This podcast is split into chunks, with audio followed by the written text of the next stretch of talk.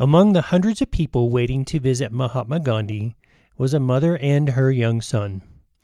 When it was their turn, the mother asked Gandhi to speak with her son about eating sugar. Gandhi simply asked her to come back in two weeks. When they returned, Gandhi spoke with the boy who agreed to begin working on eliminating sugar. After thanking Gandhi for his advice, the mother asked him why he did not offer his advice the first time. Gandhi simply replied, Upon your visit two weeks ago, I too was eating sugar. He then explained he could not speak of or teach her son to not eat sugar if he himself had not taken that journey. So, what this means is that whatever changes you would like to see in our society has to begin with you. The same is true with sustainability. Welcome to the Adventures in Sustainable Living podcast. Your host has lived an off grid, sustainable lifestyle for over 20 years. His homestead is run on solar energy.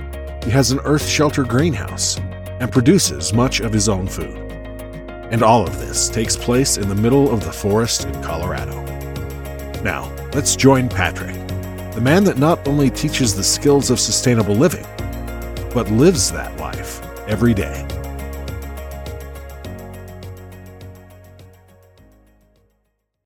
Welcome back, everyone, to the Adventures in Sustainable Living podcast.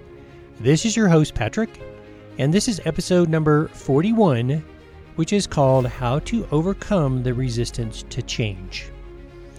If you have been listening to my podcast episodes, then you already know how I live. I am 100% off grid, everything is run off of solar. We have a greenhouse and raise a lot of our own chickens and turkeys in fact, I have owned my off grid property for 25 years now. Now, I will have to say that when I started down this road, sustainability was not the first thing that I had in mind. I simply wanted to live off the grid, build a log cabin, and live as close to nature as possible, as well as be as independent as possible, and of course, live in a nice, quiet, and peaceful place. At the time I bought this property and started working on the first cabin, all of my friends and family literally thought I had lost my mind. Fast forward 25 years and numerous improvements later, most people that I know want to come spend time there and they are amazed at what I have managed to accomplish. And the end result of all of this is that I now have a comfortable place to live that has 100% off grid and is as sustainable as I can possibly make it.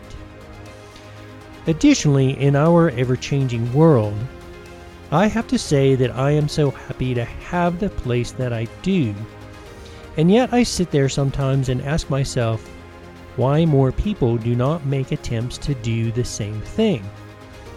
I did mention some of these things in episode 37 sustainability is your best security blanket. By the nature of what I do as a veterinarian, I work in several different hospitals. And no matter where I go, I see the same pattern of behavior over and over again, and that is a pattern of tremendous waste. Some hospitals I go to are better than others about recycling, but overall, I see a pattern of tremendous waste. For example, when there are staff meetings, the hospitals uh, have food delivered. And of course, that food all comes in disposable containers, and most often that is plastic.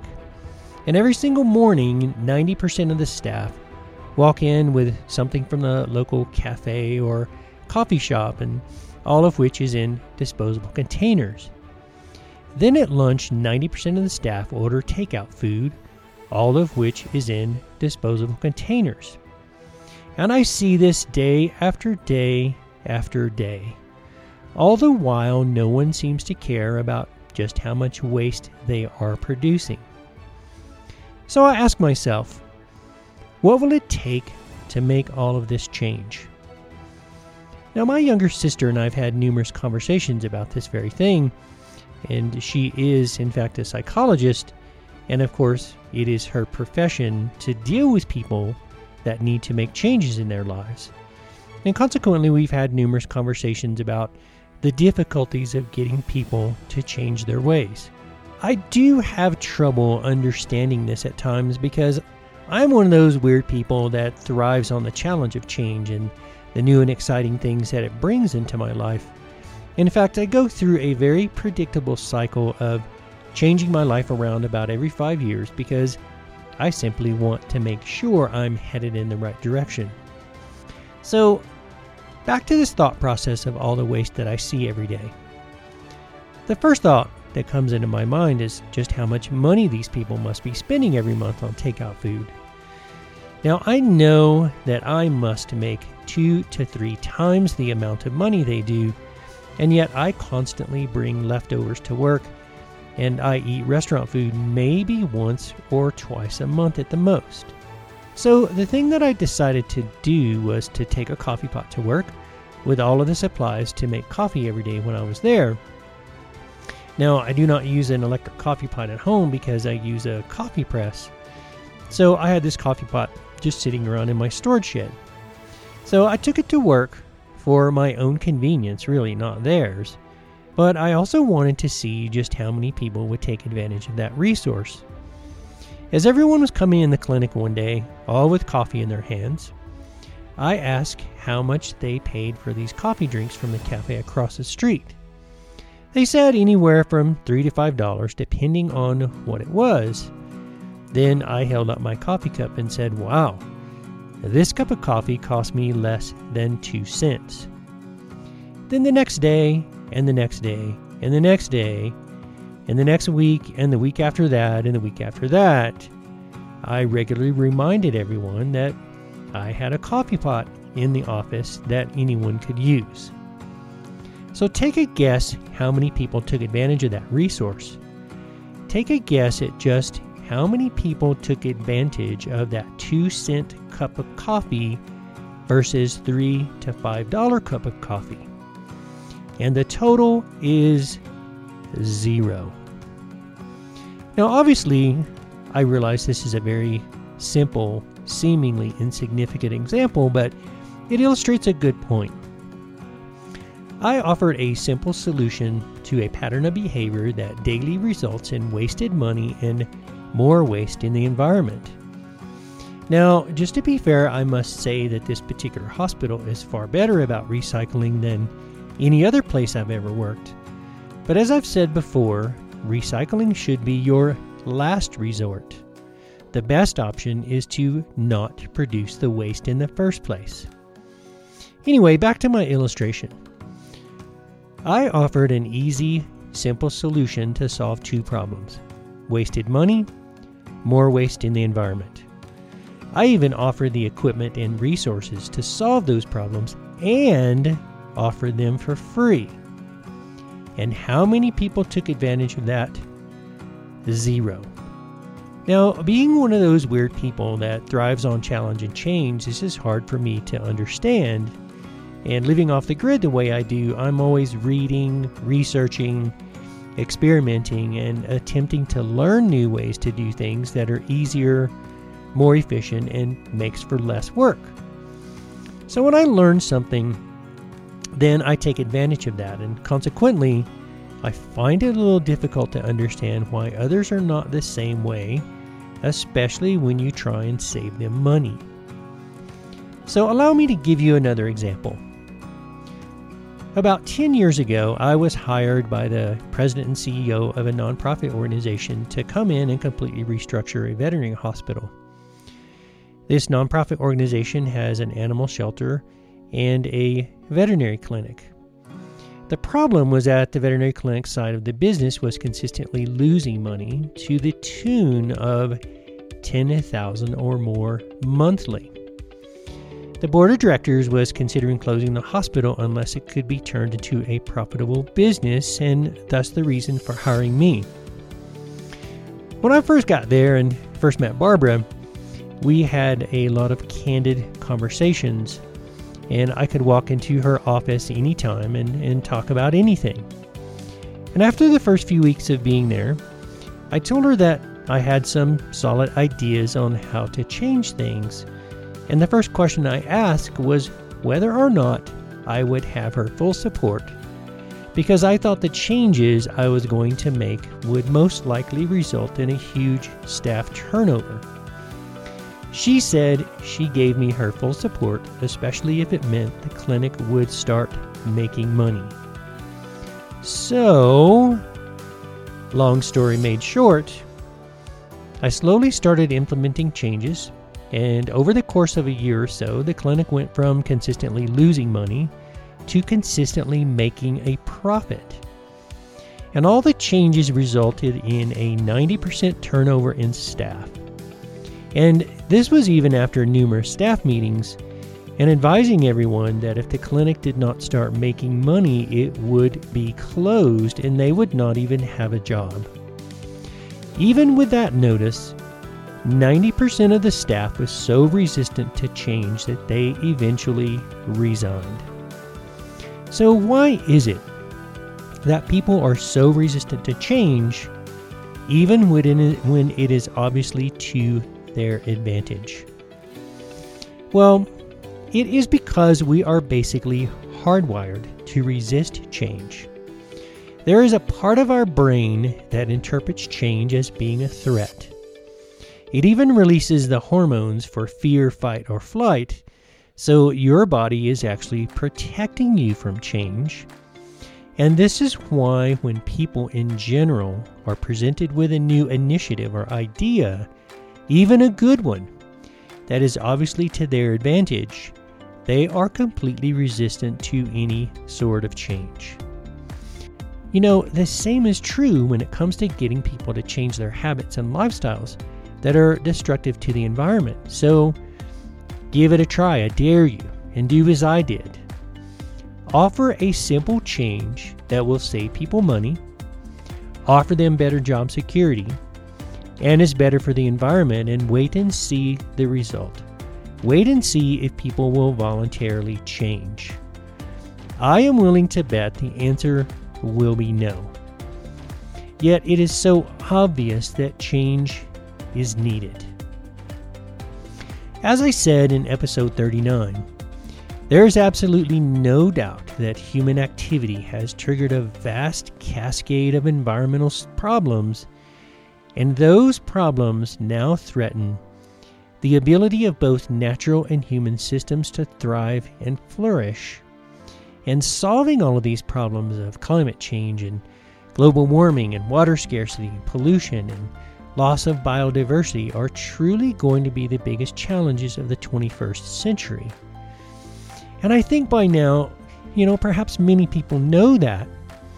So, why do we still go about our business as if nothing is wrong?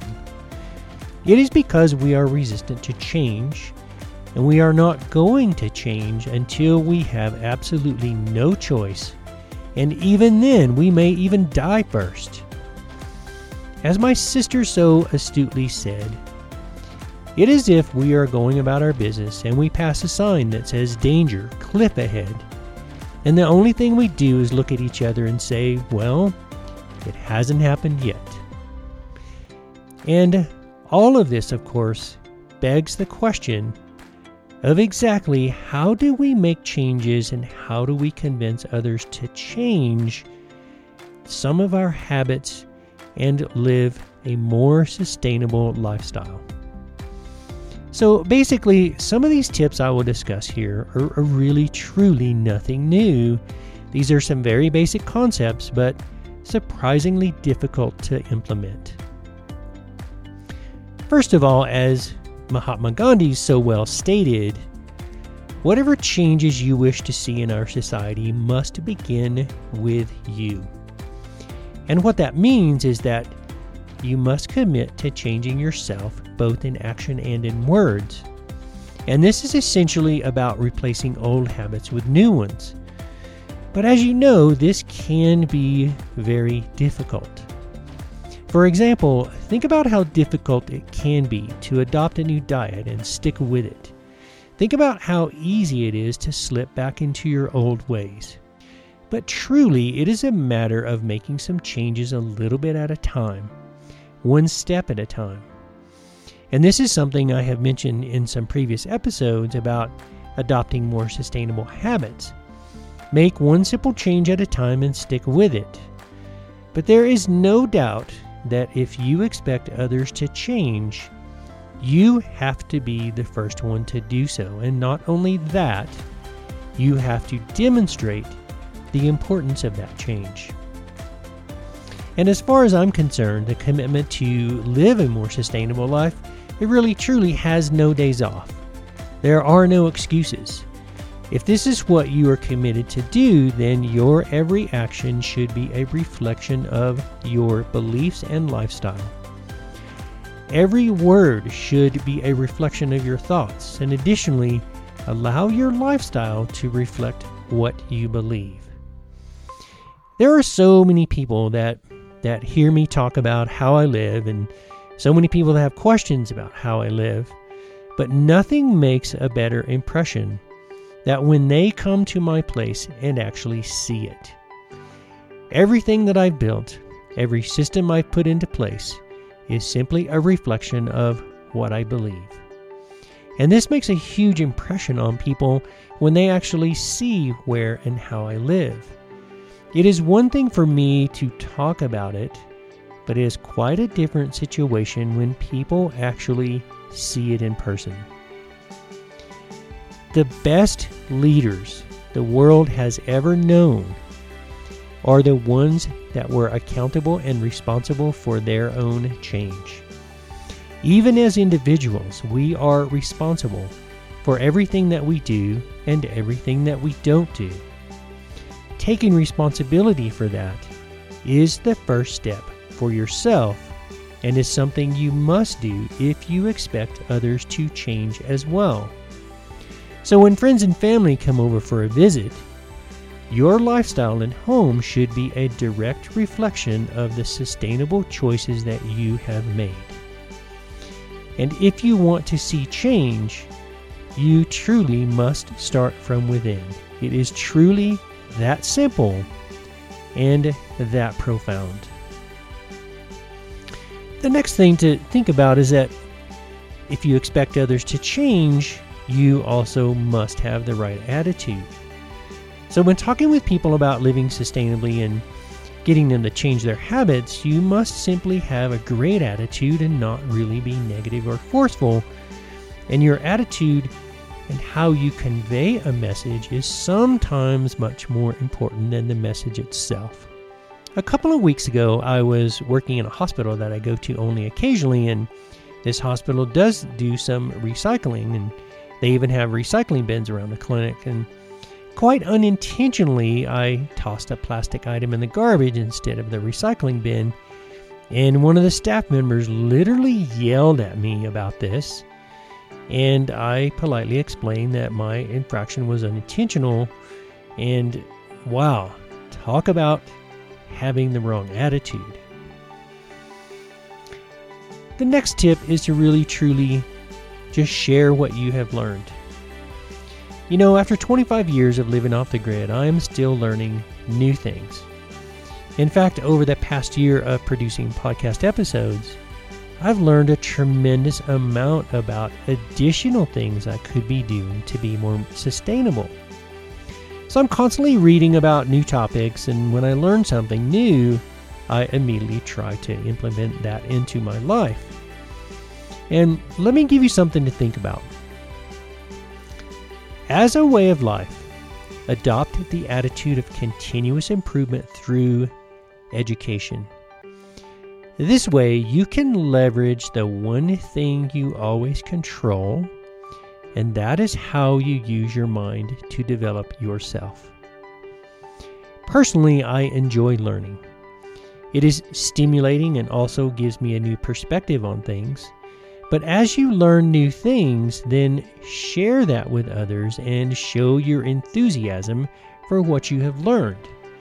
There is no better way to get people's attention because people will stop and listen.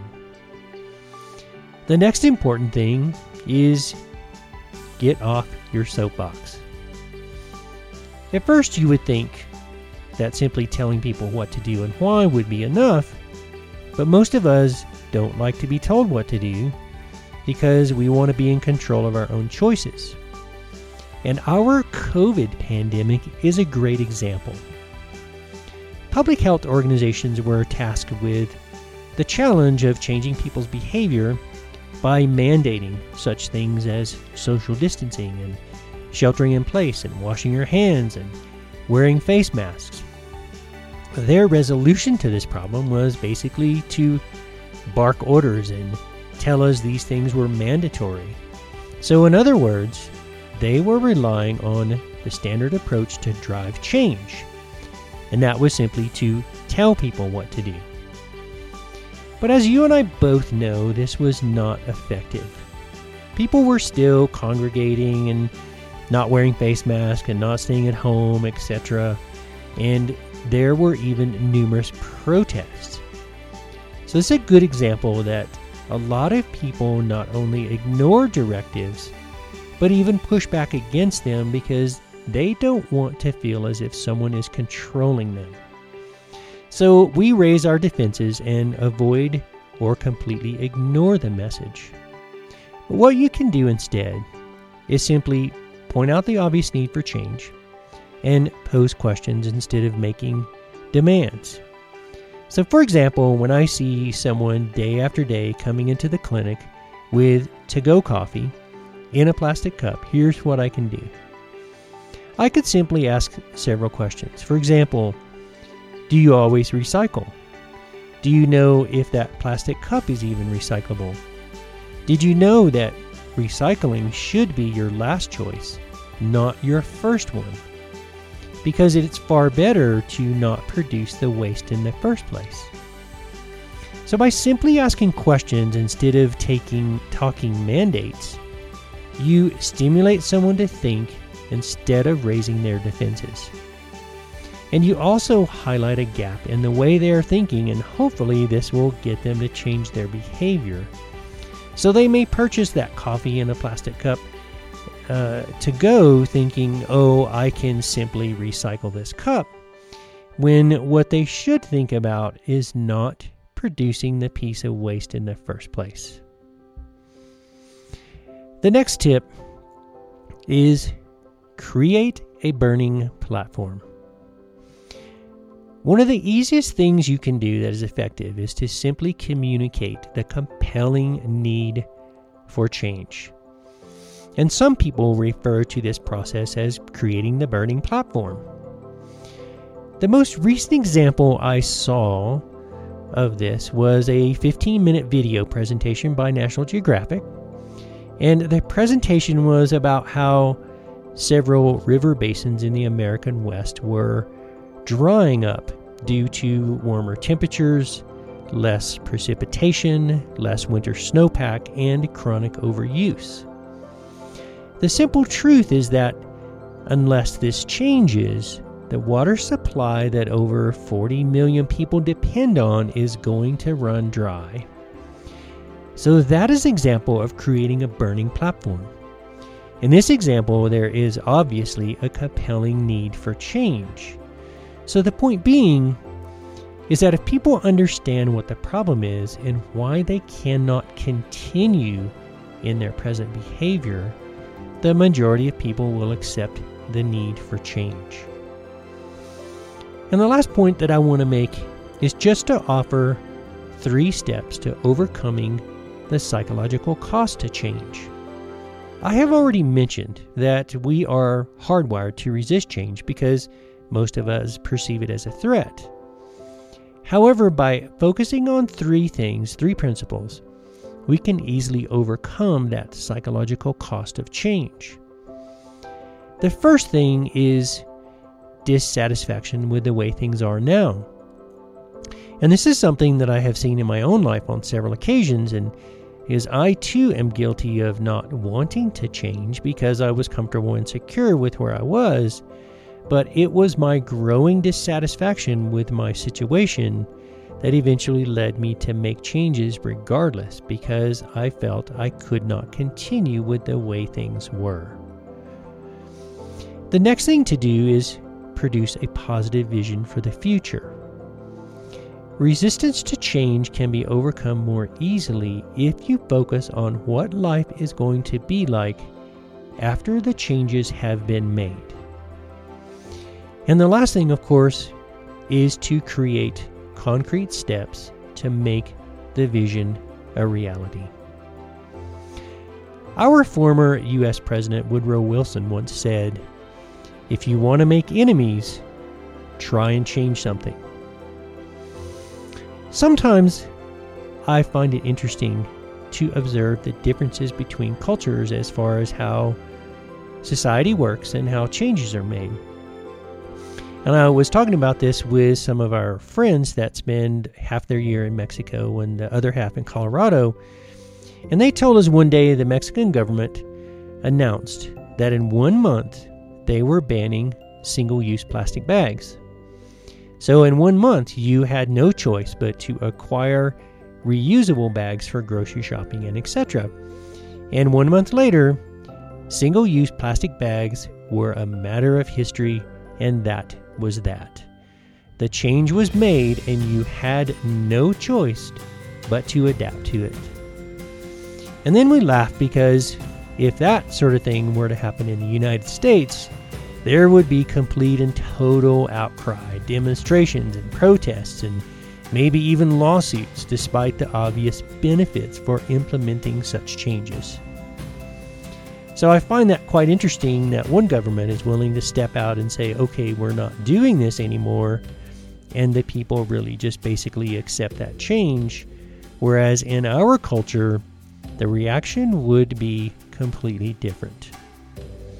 So, in closing, I want to just do a quick summary of some of the things I've talked about. So, if you expect things to change, you must change first. You must commit to changing yourself both in actions and in words. You must have the right attitude. Don't be negative and forceful. Share what you have learned. Make a commitment to keep learning about living sustainably, and then share that new knowledge. Get off your soapbox. Instead of issuing directives and demands which threatens most people, simply ask questions. This will tend to make people think instead of raising their defenses. Create a burning platform. In other words, communicate a compelling need for change. And lastly, Engage the three steps for overcoming the psychological cost of implementing change. Demonstrate a dissatisfaction with the way things are presently, produce a positive vision for the future, and create concrete steps to make the vision a reality. I want to close by quoting something from Margaret Mead, who was a cultural anthropologist, an author, and a public speaker back in the 1960s and 70s. And Margaret said, Never doubt that a small group of thoughtful and committed people can change the world. Indeed, it is the only thing that ever has. So, if you are not living in a sustainable manner, then make those changes and encourage other people to make those changes because a small group of committed people can change the world. This is your host, Patrick, signing off until next week. Always remember to live sustainably because this is how we build a better future.